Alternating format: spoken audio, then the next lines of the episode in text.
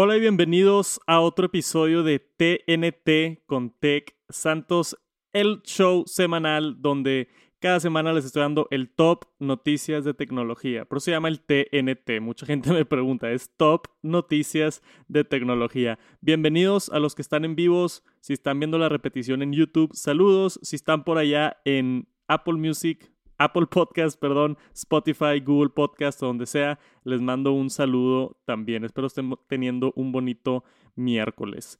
El día de hoy tenemos noticias bastante interesantes, la verdad, estoy emocionado. Primero que nada, hablando del evento de Apple aquí en el podcast, tenemos también noticias de Twitch con un servicio bien interesante en colaboración con Amazon. Tenemos también el Xbox Serie X y el Serie S oficialmente el precio y la fecha de lanzamiento que habíamos estado esperando. Tenemos un par de noticias ahí interesantes, Uber, Intel, Elon Musk. Vamos a meternos a hablar de absolutamente todo. Pero, como siempre, muchísimas, muchísimas gracias por acompañarme. Vamos a empezar con el podcast. Ahora sí, bienvenidos a TNT 06 con Texans.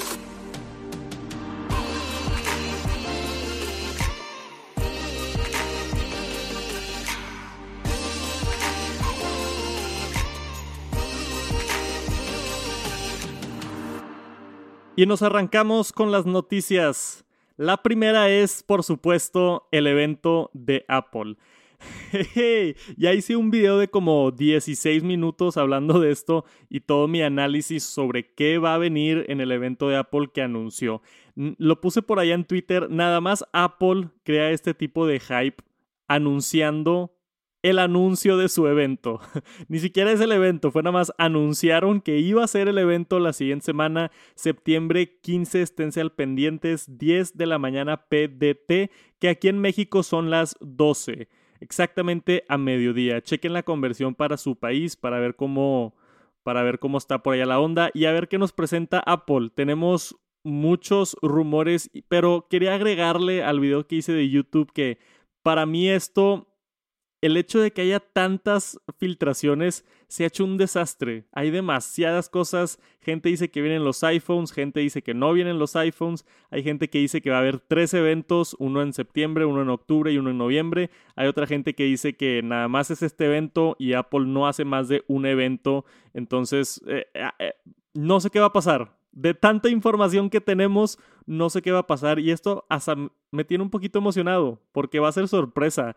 Puede ser que Apple en este evento nos anuncie todo lo que estamos esperando. Apple Watch, iPads, de MacBooks con sus propios procesadores, iPhones.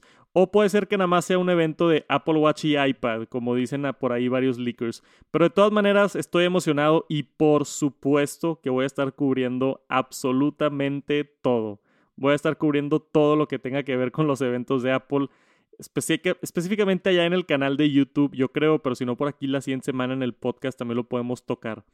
Todo esto se espera, o sea, hay, tantos productos que se esperan los AirTags, el HomePod Mini, o sea, hay, hay, Apple no ha sacado muchos productos este año, mucho debido a la pandemia, y creo yo que van a aprovechar ahorita en las épocas navideñas para sacar absolutamente todo lo que tienen planeado.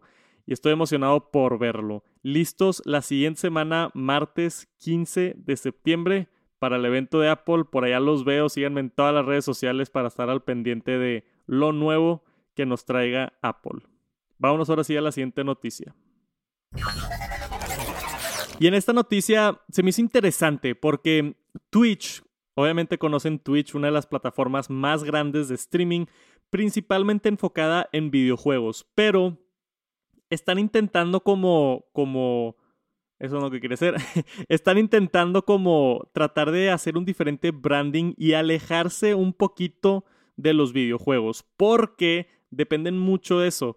Y yo creo que esta es una apuesta hacia ese camino. Esto es una combinación de Twitch intentando salirse de los videojuegos un poquito y aparte apeteciendo el público con, con toda la gente que está atorada en casa por la pandemia, la cuarentena y demás.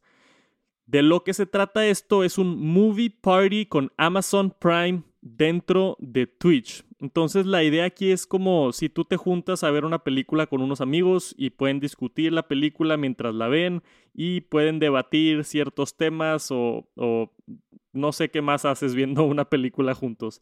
Pero esta es la versión online. Y esto había sido un problema muy grande antes.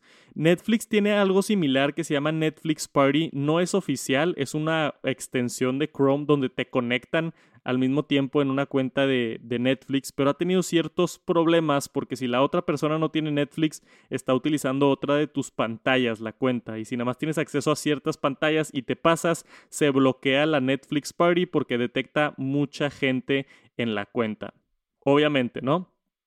Y acá la idea es que para tú poder ver o tú poder estar en una watch party, tú tienes que estar en una Amazon Prime account y Twitch va a detectar que tú estás en tu cuenta porque está ligado a Amazon. Amazon compró Twitch hace un par de años. Entonces, si tú estás en Amazon Prime, te va a dar acceso a poder entrar a ver la película, que también el que la está streameando está en Amazon Prime.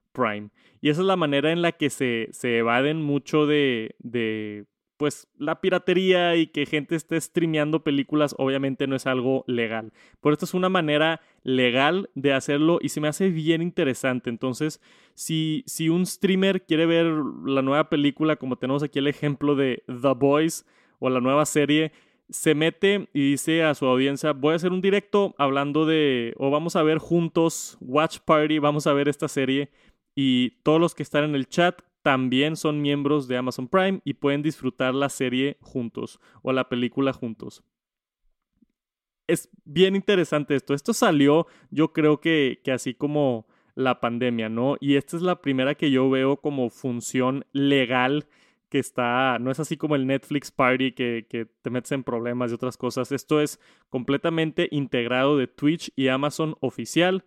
Watch Party esto va a empezar en Estados Unidos y dice que soon, o sea, pronto va a estar este, global. Yo creo lo van a estar probando y a ver cómo les va. El último punto que viene por acá abajo bien interesante es que dice que va a depender mucho de regiones porque dependiendo de diferentes regiones están disponibles diferentes series. Entonces, aunque tú estés en México y tengas contratado Amazon Prime, no son las mismas películas y series que Amazon en Estados Unidos. Entonces tú, al estar en, en México, si tratas de entrar a un stream de Estados Unidos y están viendo una película que no está en el Amazon Prime de México, no te va a dejar entrar al directo, a pesar de que tengas, a pesar de que tengas el Amazon Prime. Entonces, pues eh, está interesante, está complicado. Vamos a ver cómo les va con esto y a ver si tienen algo de éxito.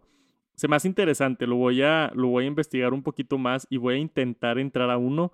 O igual y puedo intentar hacer uno. Por allá tengo una cuenta de Twitch para poder ver una película juntos y ver cómo funciona esto, ya que llegue a otros países, por supuesto. Por ahorita es nada más Estados Unidos, pero aquí estamos en el top noticias de tecnología y esto se me hace muy relevante y un cambio muy interesante por parte de Twitch y Amazon. Vámonos a la siguiente noticia.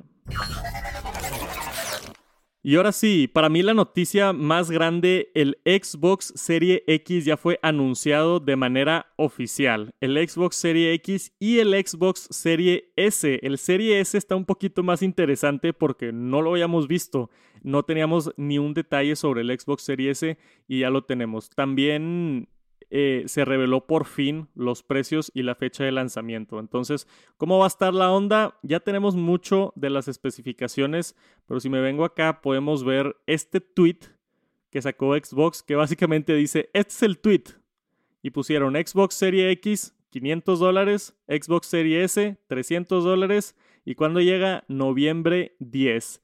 Y el pre-order empieza septiembre 22.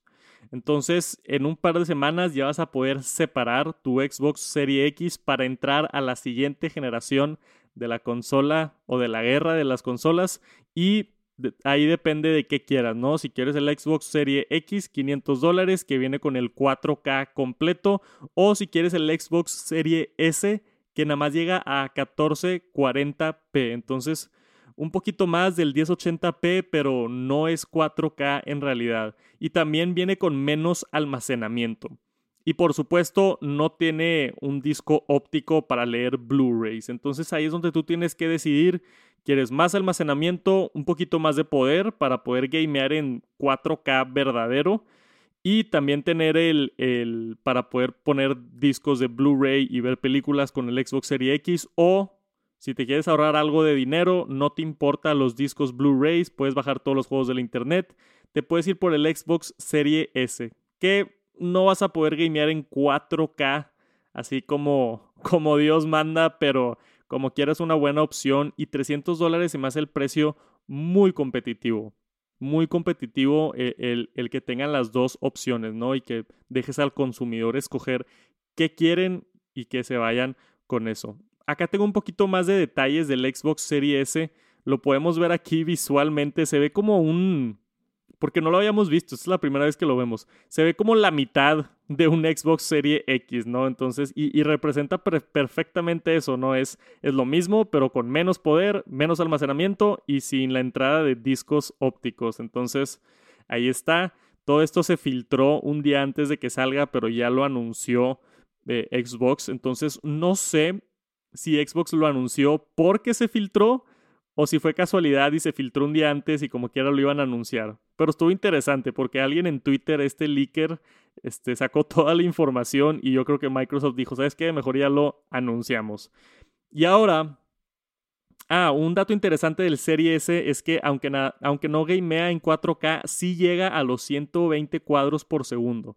Entonces eso también es bastante pues atractivo para los clientes que se quieren ahorrar algo de dinero. Como quiera vamos a tener esos 120 cuadros por segundo que son excelente para gaming. Pero dice que el sistema va a tener 512 gigabytes de almacenamiento y se va a upscale a 4K. Entonces va a utilizar el procesador, inteligencia artificial para aumentarlo a 4K, pero todos sabemos que en realidad no es 4K. Si quieres gamear en 4K 120 cuadros por segundo, vas a tener que comprar el Xbox un poquito más caro, el Xbox Serie X. Y esos 512 GB de almacenamiento a mí se me hace poco. En el Serie S se me hace poco. Se te llena rápido, específicamente en una consola donde no vas a poder introducir discos, se te va a llenar rápido porque, por ejemplo, el Call of Duty son más de 100 gigas el puro juego de Call of Duty, si, si lo descargas, son como 100, 120 gigabytes. Y tener 512 de almacenamiento mm, se me hace un poquito complicado. Lo que sí tenemos confirmado del Serie X es que en la parte de atrás hay un puerto para expander, este, para, para poder ampliar el almacenamiento y se espera que sea lo mismo con el Serie S. Entonces, no vas a tener tanta memoria en el Serie S, pero al menos este, se cree que existe la posibilidad para poder ampliar el almacenamiento. A mí ya nada más me queda la duda de el PlayStation 5 cuánto va a costar en comparación a esto, ¿no? Porque Sony no ha anunciado sus precios y fecha de manera oficial. Sabemos que viene en noviembre también, pero a mí es más interesante el ver si Sony lo va a posicionar igual en 500 dólares y 300 dólares la versión que no tiene discos, o si van a tratar de ganarle un poquito al Xbox y sacarlo en 450 y darle básicamente en la madre a Xbox y, e, el hecho de que PlayStation es un poquito más popular y se lo ponen un poquito más barato, según yo va a dominar. O se pueden ir para el otro lado, confiar que ya tienen muchos fans en PlayStation y ponerlo un poquito más caro, 550 o 600 dólares. Yo creo al menos mi, mi, predicción oficial sobre el PlayStation 5 es que van a sacar exactamente los mismos precios. Yo creo que, que va a costar lo mismo. Lo van a sacar 500 dólares y vas a tener que tomar la decisión de si entrar con el Xbox o si entrar con el PlayStation 5. Por supuesto que lo voy a estar cubriendo en mi canal o en el canal de gaming, no estoy seguro, pero voy a probar Mínimo el PlayStation 5 me lo voy a comprar. El Xbox yo creo que igual y también me lo compro para probarlo y, poder compararlos y hacerles videos y todo. Estoy bien emocionado ya por el lanzamiento. Ya se está acercando. En dos semanas se puede reservar, septiembre 22. Lanzamiento oficial en, en noviembre 10. Ahora sí, vámonos a la siguiente noticia. Y acá tenemos a Virgin Galactic. No sé si han escuchado de Virgin Galactic, es la empresa de Richard Branson, que es uno de, los más millonarios del mundo. Ya ni son millonarios, son mil millonarios, ¿no? Billionaires en inglés. Este, tiene una empresa que se llama Virgin Galactic, que se ha enfocado desde hace como 5 o 6 años en traer turismo al espacio. Y esto es algo, algo que a mí me, emociona mucho. El, el poder tú, tú como un humano normal, eventualmente en el futuro, llegar y comprar un boleto, como si estuvieras comprando un boleto de autobús o un boleto de avión, ir al espacio, dar una vuelta, ir al, al, al, International Space Station o quizá eventualmente poder aterrizar en la Luna. Hay planes para hacer hoteles en Marte, hay muchas cosas bien locas sucediendo y vamos paso a paso, ¿no? Y el primer para Virgin Galactic es ya empezar con sus vuelos de turistas. No han empezado, este, se retrasaron, creo que eh, iban a empezar el año pasado y se retrasaron y están en pruebas y otras cosas, pero acaba de salir esta noticia esta semana de Virgin Galactic que empiezan las últimas pruebas octubre 22 y lo van a hacer ya desde el Spaceport America que está en Nueva México y, va a salir de Estados Unidos estas dos pruebas que van a hacer. Y después de estas dos pruebas, el fundador Richard Branson va a hacer el primer viaje en el primer cuarto del 2021. Y aquí dice que esto básicamente va a arrancar el negocio turista para Virgin Galactic. Pasan estas dos pruebas. La primera vuelta se le va a echar el fundador millonario Richard Branson y después ya Puedes comprar tu boleto, los que quieran, los que tengan 250 mil dólares de sobra y, quieran tener al menos, poder presumir que fueron al espacio, ¿no? Y tener esa experiencia que no sé ustedes, pero yo tengo muchas ganas de, de ir al espacio. Es algo que siempre me ha interesado desde chico y espero poder tener la oportunidad. Empezando el siguiente año, 250 mil dólares aproximadamente, que es mucho, mucho dinero, pero para los millonarios que lo quieren hacer, pues ahí está la opción. Y eso es lo importante, que ahí está la opción. Por más caro que esté, ya estamos llegando a un punto donde está avanzando la tecnología para poder hacer esto posible. Ir al espacio ya no es nada más de astronautas y de científicos, sino de turistas también. Y eso para mí me emociona muchísimo y aunque ahorita no me alcanza irme al espacio, sé que con esto de que ya están oficialmente empezando, igual y en 50 años, 40 años, si nos va bien en unos 30, 40 años, ya va a ser un poquito más accesible. Todavía va a ser caro, pero va a ser más accesible y, y puede que sea, ya cuando esté abuelito, tener la oportunidad de viajar al espacio, me encantaría. El, el nada más ver el espacio. No quiero ni aterrizar en la luna ni nada, nada más levantarme de la Tierra y poder llegar a ver la galaxia se me hace algo impresionante y algo que, quiero ver al menos una vez en mi vida. Y esto es un paso hacia esa dirección. Y como dije, si a alguien le sobran 250 mil dólares, se pueden ir apuntando en la página de Virgin Galactic. Ahí, ahí, la pueden buscar. Por último, con este tema se me hizo interesante que la empresa está perdiendo dinero todos los años desde que empezaron, ¿no? Eh, dice que llevan un net loss de 63 millones de dólares en el segundo cuarto de 2020. O sea, nada más en, en, en los últimos meses perdieron 63 millones de dólares. Obviamente tiene mucho dinero este cuate que empezó esto y va a empezar a hacer dinero cuando los turistas empiecen a llegar y a pagar sus boletos. Le está apostando eso pero está bien interesante cómo funcionan este tipo de empresas. Lo mismo hace Elon Musk, se mete en deudas enormes para poder arrancar empresas. Tesla perdió dinero por mucho tiempo antes de poder este, generar dinero. Y Richard Branson está apostando en el turismo de en el turismo en el espacio y yo estoy emocionadísimo. Ahí la dejamos Virgin Galactic y nos vamos a la siguiente noticia. Aquí en el TNT con Tech Santos siempre intento tener al menos una noticia interesante de cómo está evolucionando la industria de la tecnología. No nada más cosas como Apple y Microsoft y cosas así, sino la orilla que a mí se me hace, y es parte de la razón por la que empecé este programa de dar las noticias de tecnología, son cosas que me impresionan y me impactan, que básicamente son magia en mis ojos y me encanta eso de la tecnología. Y cuando vi esta nota, sabía que la tenía que cubrir, dice Electronic Skin reacts to pain like a human. Entonces, ¿qué está sucediendo? ¿A, qué hemos llegado con la tecnología esta? básicamente en una universidad en RMIT University, este, unos investigadores han desarrollado esta piel artificial. Entonces es un pedazo de papel, básicamente, que tiene unos sensores y estos sensores son tan sensibles que ya están a la sensibilidad que tiene un humano.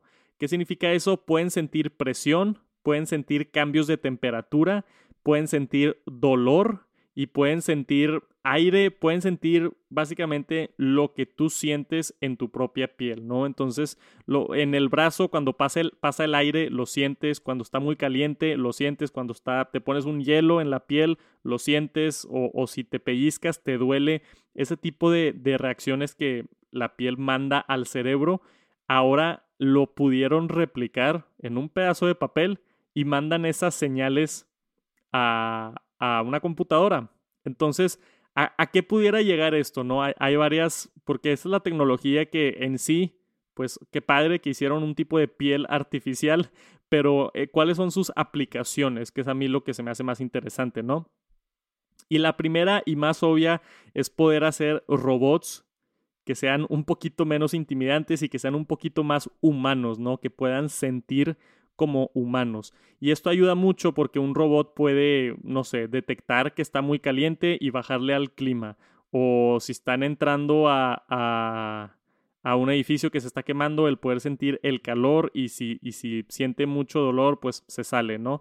Y el, hacer robots más humanos hace a los humanos convivir un poquito mejor con robots y que se entiendan un poquito más. Ya sé que está súper, súper sci-fi esto, pero está sucediendo y estamos en, en las eras primitivas de esto. Faltan muchos años, muchos años para poder ver un robot con piel donde pueda sentir dolor, pero es una de las aplicaciones. Y la otra, que está un poquito más aterrizada a soluciones humanas, es en prostéticos. Entonces, si tú tienes un brazo, estás en un accidente, ya existe donde ahorita hoy en día te pueden poner un brazo robótico o un brazo de metal, pero obviamente no tienes sentimiento en, en ese brazo. Y con, con esta tecnología o este, esta piel artificial pueden cubrir tu brazo de esto y tener ese tipo de receptores que estén conectados a ti y que puedas sentir el calor, sentir el frío, sentir el dolor, sentir lo demás. Y esto ayuda mucho para gente a tener cuidado, ¿no? Porque si no sientes en el brazo, igual te está afectando algo en, en, la prótesis y con esto puedes evadir o evitar ese tipo de problemas. A mí este tipo de noticias, como dije, me explotan el cerebro y me encanta verlas porque sabemos que estamos llegando a, a, eso. Y es bien interesante el, el agregarle características humanas a un robot, que un robot pueda sentir dolor físico, se me hace bien interesante. Pero ahí se las dejo para que lo mastiquen, para que lo piensen. Ya tenemos la tecnología ahorita en el planeta Tierra de poder hacer piel artificial. Vámonos a la siguiente noticia. Tenemos a Uber de regreso en el TNT. Uber dice que va a cambiar a 100% carros eléctricos para el 2030. Hay muchas empresas, empresas que han estado dando como su, su Green Initiative, le llaman, ¿no? El, el vamos a hacernos neutral en, en, consumo de carbono, vamos a ayudar el medio ambiente, vamos a mejorar la situación global, vamos a hacer todo lo posible para, para poder evitar el destruir nuestro mundo. Y Uber ya se sumó a esta causa, pero lo interesante de Uber es que pues en sí no depende tanto de ellos, sino depende de los socios. Entonces, para mí, yo cuando escuché esta noticia, todos los Ubers van a ser 100% eléctricos para 2030. Eso significa que están forzando a los socios de Uber a tener carros eléctricos me metí a leer la nota y a investigar un poquito y eh, encontré más detalles. Primero que nada, para el 2030 es nada más en, en, Estados Unidos, Canadá y Europa. Yo no creo que para el 2030 aquí en México todos los Uber sean eléctricos. La veo muy difícil, muy difícil. Dice que para el 2040 en el resto del mundo. Entonces tenemos 20 años. 20 años para cambiar todos los carros a eléctricos, que como quiera la veo complicado, al menos en países de Latinoamérica.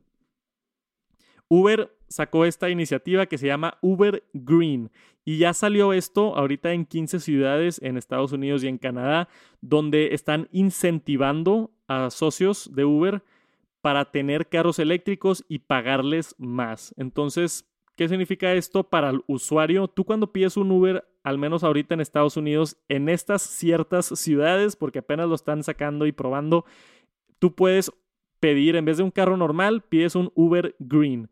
Y eso significa que va a venir un carro híbrido por ti o va a venir un carro eléctrico y estás ayudando el medio ambiente.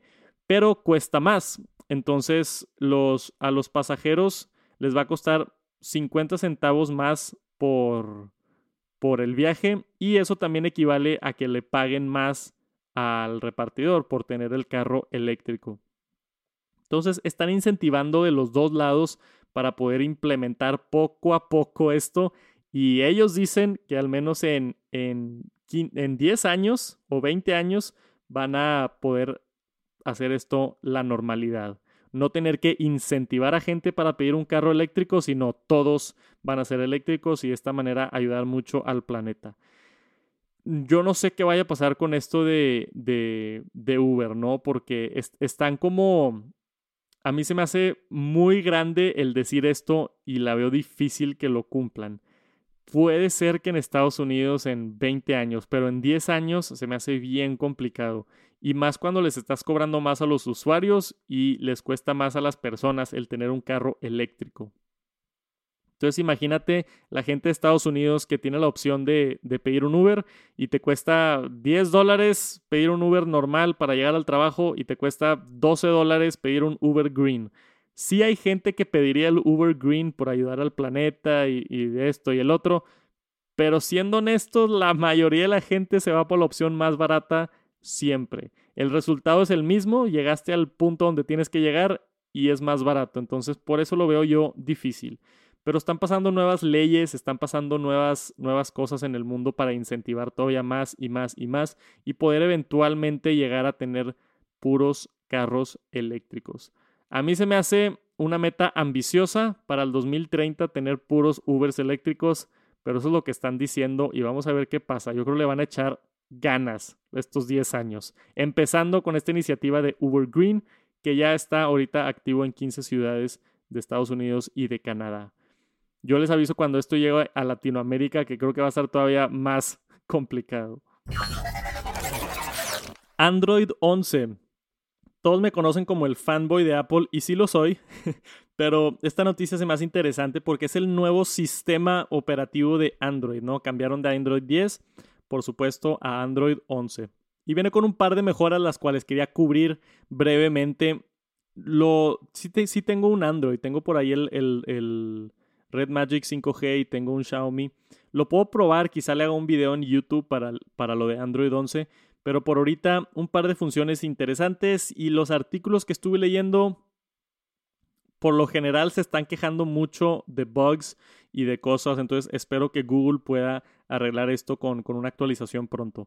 Pero tenemos ahora por primera vez en, en Android Screen Recording que está nativo, ¿no? Entonces antes no podías hacer este screen recording en un Android, pero podías bajar aplicaciones que te lo hagan. No era imposible grabar tu pantalla en Android, pero no era como en iPhone que lo tienes nativamente dentro de un botón del sistema operativo. Lo tenías que tú poder hacer, tener que bajar una aplicación.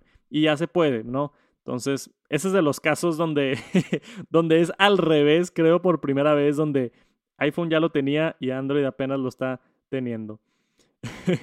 y después tiene también este, esto de Bubbles, que dice que, que es para mensajerías, donde digo, típicamente se ve algo similar a iMessage, pero donde salen estas burbujas que supuestamente van a estar flotando en tu pantalla y puedes responderles rápidamente y, y sin tener que cambiarte de páginas. Creo que hizo algo similar Facebook Chat, donde tenías estas burbujas de tus, las caras de tus amigos flotando en el sistema operativo y les picabas para contestar mensajes. Es nada más una, una función interesante. Acá tenemos una foto de cómo se vería eso. Aquí le, le picas y mandas un mensaje dentro del sistema operativo nativamente sin tener que entrar a Facebook Messenger. Puedes entrar a mandar un mensaje de arriba o sin tener que entrar a WhatsApp, si ya tienes tus contactos favoritos, escoges uno arriba y mandas el mensaje. También hay una nueva sección de notificaciones en Android 11 y esto es nada más un cambio de look, no es mucha funcionalidad nueva, pero está bien. Dice aquí en el, en el artículo, al menos de Engadget, que no les encantó porque hace que se sienta un poquito más sucio. Pero está ahí el nuevo centro de notificaciones de Android, al menos el nuevo look. Y otra cosa que agregaron dentro del centro de notificaciones es los, los controles para tu, tu media, ¿no? las canciones o el contenido que estés viendo, sea YouTube, sea Spotify o lo que sea. Ahora ya tienes estos botones como dedicados dentro del centro de notificaciones para poder cambiar la pista, poner pausa y demás. Hay, por supuesto, más cosas. Se enfocaron también en temas de privacidad y, un par de cositas ahí. Un nuevo modo para tomar capturas de pantalla también pero no hay mucho más que eso. Ya son como iteraciones. Igual con iOS, ya, ya no hay funcionalidades tan grandes que cambien así por completo el sistema operativo. Para mí lo más importante es la estabilización.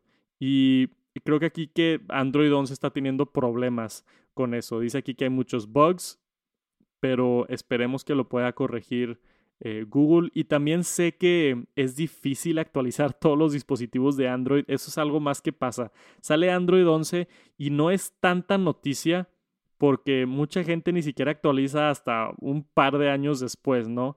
Porque depende mucho también de Samsung que pueda traer la actualización o depende de cualquier tercero que está haciendo teléfonos como Xiaomi o como Huawei o TCL o, lo que sea. Necesitan pasar varias varias etapas para que llegue la actualización. Pero al menos si tienes un Google Pixel, ya está disponible Android 11. Y si no, este, no sé cuándo va a llegar a los otros dispositivos, pero yo creo que no tanto esperemos. Tenemos a Intel por acá. Intel, este, bueno, e, está un poquito más en mi radar por todo el tema de que Apple está dejando a Intel atrás con sus procesadores pero se están reinventando. Yo creo que se están dando cuenta que no estaban al par con otras empresas que están haciendo procesadores y ya se pusieron al tiro supuestamente con su nueva versión de Tiger Lake, sus procesadores Tiger Lake. Y no nada más, ahorita hablo un poquito de las especificaciones y, están aumentando los procesadores y más eficientes y todo lo que vemos de nuevos procesadores. Pero tuvieron un cambio de imagen también. Aquí está el nuevo logotipo de Intel y a comparación del, logotipo viejo donde tiene el, círculo, ahora es un logotipo más sencillo, más minimalista, como hemos visto tendencia en los años recientes, un diseño más, más plano, nada más la, el puntito de la I cuadrado está azul, lo demás está en blanco, bastante sencillo y a mí me gusta, se ve elegante. No sé si ya otras empresas con sus estilos minimalistas me han convencido de que esta es la manera que se debería de ver una marca, pero se ve más limpio. yo, yo siento que se ve más limpio y me gusta cómo se ve el logotipo de Intel. Y con este nuevo cambio de branding sacaron sus procesadores de onceava generación, mejor conocidos como Tiger Lake. Y estos procesadores dice que son 20% más, más rápidos en cuanto a productividad, 2.7 más rápidos en creación de contenido, o sea, editar fotos, videos y demás, y dos veces más rápido con gaming y streaming, entonces enfocándose un poquito en, en todo lo que está creciendo de, streaming alrededor del mundo. Dice también por acá que esto va a venir a la Dell XPS 13 y la Dell XPS 13 2 en 1, XPS 13 2 en 1. Ay, batallé para decir eso. Entonces va a venir ya a, este tipo de laptops y lo podemos ver en, en, otros productos más adelante.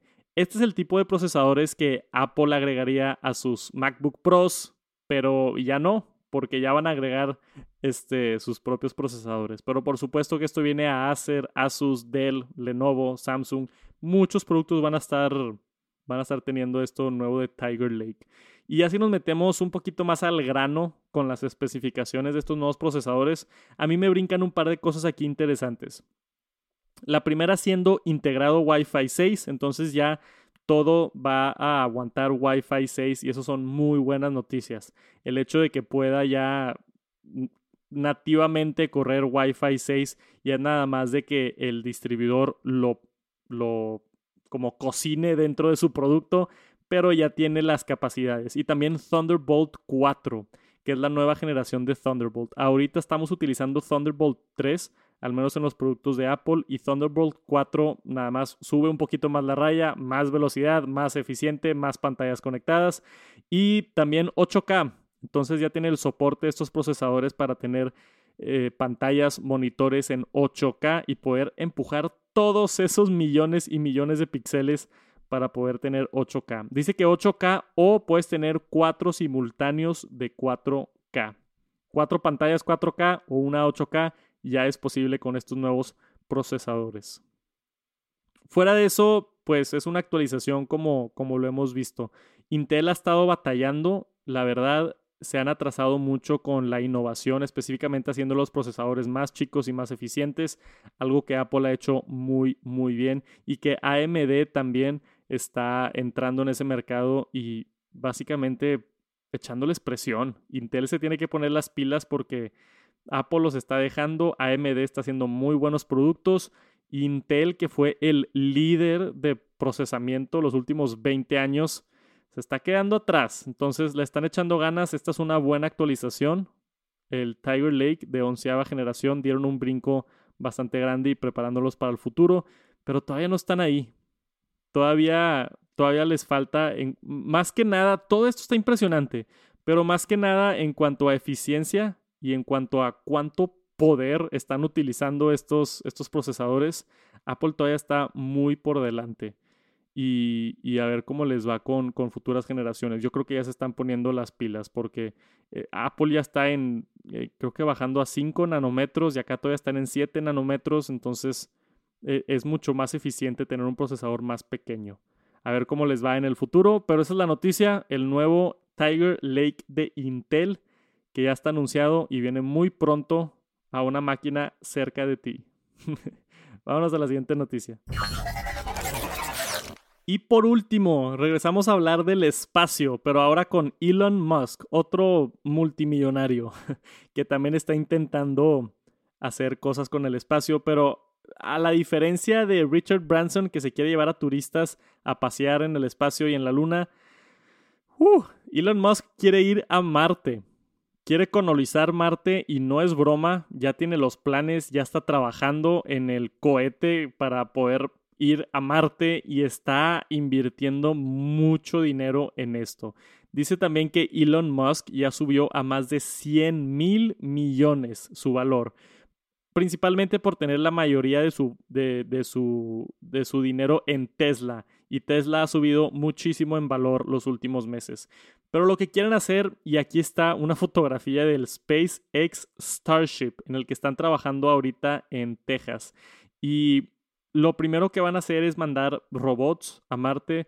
Dice que quieren dejar varios satélites y robots y que se eche unas vueltas, ¿no? Eh, este cohete ida y regreso a Marte. Y ya si tienen éxito con eso, van a poder empezar a mandar a humanos. Pero Elon Musk dijo en una entrevista, y está aquí el quote, ¿no? It's not for the faint of heart, dice Elon Musk. Entonces, no es para todos esto. Dice, good chances you will die and it's going to be tough. It better be pretty glorious if it works out. Entonces, Elon Musk, que está metiendo todo este dinero, está construyendo naves para ir a Marte, dice que los que quieran ir a Marte, que no va a ser fácil, que muy probablemente te vas a morir y que va y que va a ser pues digo bastante glorioso si es que llega a funcionar. Pero eso es obvio, ¿no? ¿A quién no le gustaría ser la primera persona que fue a Marte? Lo que me da miedo a mí es que dice que muy probablemente te vas a morir. Entonces eso dalo por hecho. Si te vas a Marte, te vas a morir. Y que va a ser muy difícil. Entonces yo me encantaría saber qué personas se atreven a ir a Marte por primera vez. O, o nada más ser la primera persona que pisó Marte, un humano que haya cambiado de planeta es, es algo impresionante. En mis ojos, otra vez, este tipo de cosas me, me explotan el cerebro. Así como en 1900, ¿qué fue? 60, 70, cuando pisaron la luna por primera vez, yo creo que lo vamos a vivir. Al menos en los siguientes 10, 20, 30 años, alguien va a pisar Marte y va un... Primera vez en la historia que un humano se cambia de planeta. va a estar bien interesante y bien intenso y Elon Musk es el más preparado para hacerlo. ¿Por qué? Porque ya está trabajando en él y tiene unas ideas bien locas. Por acá leí en el artículo que eh, obviamente tienen que construir como casas y de hecho hay planes de un hotel también, pero tienen que construir casas que sean, que sean habitables por humanos, que tengan oxígeno y demás, porque ahorita no te puedes parar en Marte y respirar. No está la, la atmósfera y no están las condiciones para poder vivir simplemente parado en Marte. Necesitas un traje, necesitas estar en un espacio con oxígeno y demás.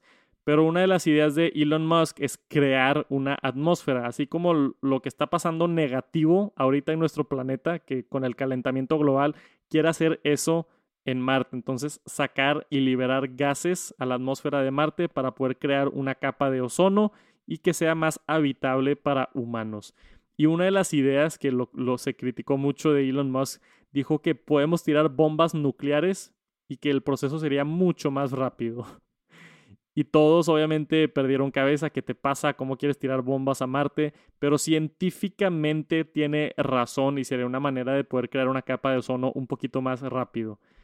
Y aparte, el, dice aquí en el artículo, el uso de la palabra colonización, que no sé si se dice así en español, pero colonization en inglés, el, el tú invadir la casa de alguien más y hacerla tuya, no sabemos qué está viviendo en Marte, ¿no? no se ha encontrado mucho, pero al menos hay organismos, se han encontrado este tipo, ¿cómo se dice? Esos animales bien, bien, bien chiquitos, microscópicos y gérmenes y cosas. O sea, hay vida en Marte, pero muy pequeña, no se ha visto nada así muy grande. Y va a crear algo de conflicto el que lleguen los humanos y empiecen a construir sus casas y sus máquinas y si quieren tirar bombas y demás yo no sé qué vaya a pasar. Yo no sé si va a salir algo de, las cuevas ahí de Marte o qué, pero eh, está bien interesante, pero también da miedo, ¿no? Y espero poder, poder verlo. Por más miedo o más interesante que esté, espero poder verlo. Y yo creo que en unos 20 años, unos 20 años aproximadamente, podemos estar viendo a los primeros humanos por allá en Marte. Pero Elon Musk ya está trabajando en esto. Dice que está caro, que está peligroso, pero ya está trabajando en esto y se va a hacer una realidad sí o sí, porque Elon Musk quiere, básicamente. ya íbamos a acabar el TNT el día de hoy. Muchísimas, muchísimas, muchísimas gracias por acompañarme. Si están por allá en Apple Podcast o en Spotify, me ayudaría muchísimo que me dejen una reseña. Este, ayudan mucho las reseñas con el ranking y estoy tratando de que este podcast sea de los mejores podcasts en el mundo en cuanto a noticias de tecnología. Gracias por su apoyo, gracias por escuchar y nos vemos la siguiente semana aquí en TNT con Tech Santos. Peace.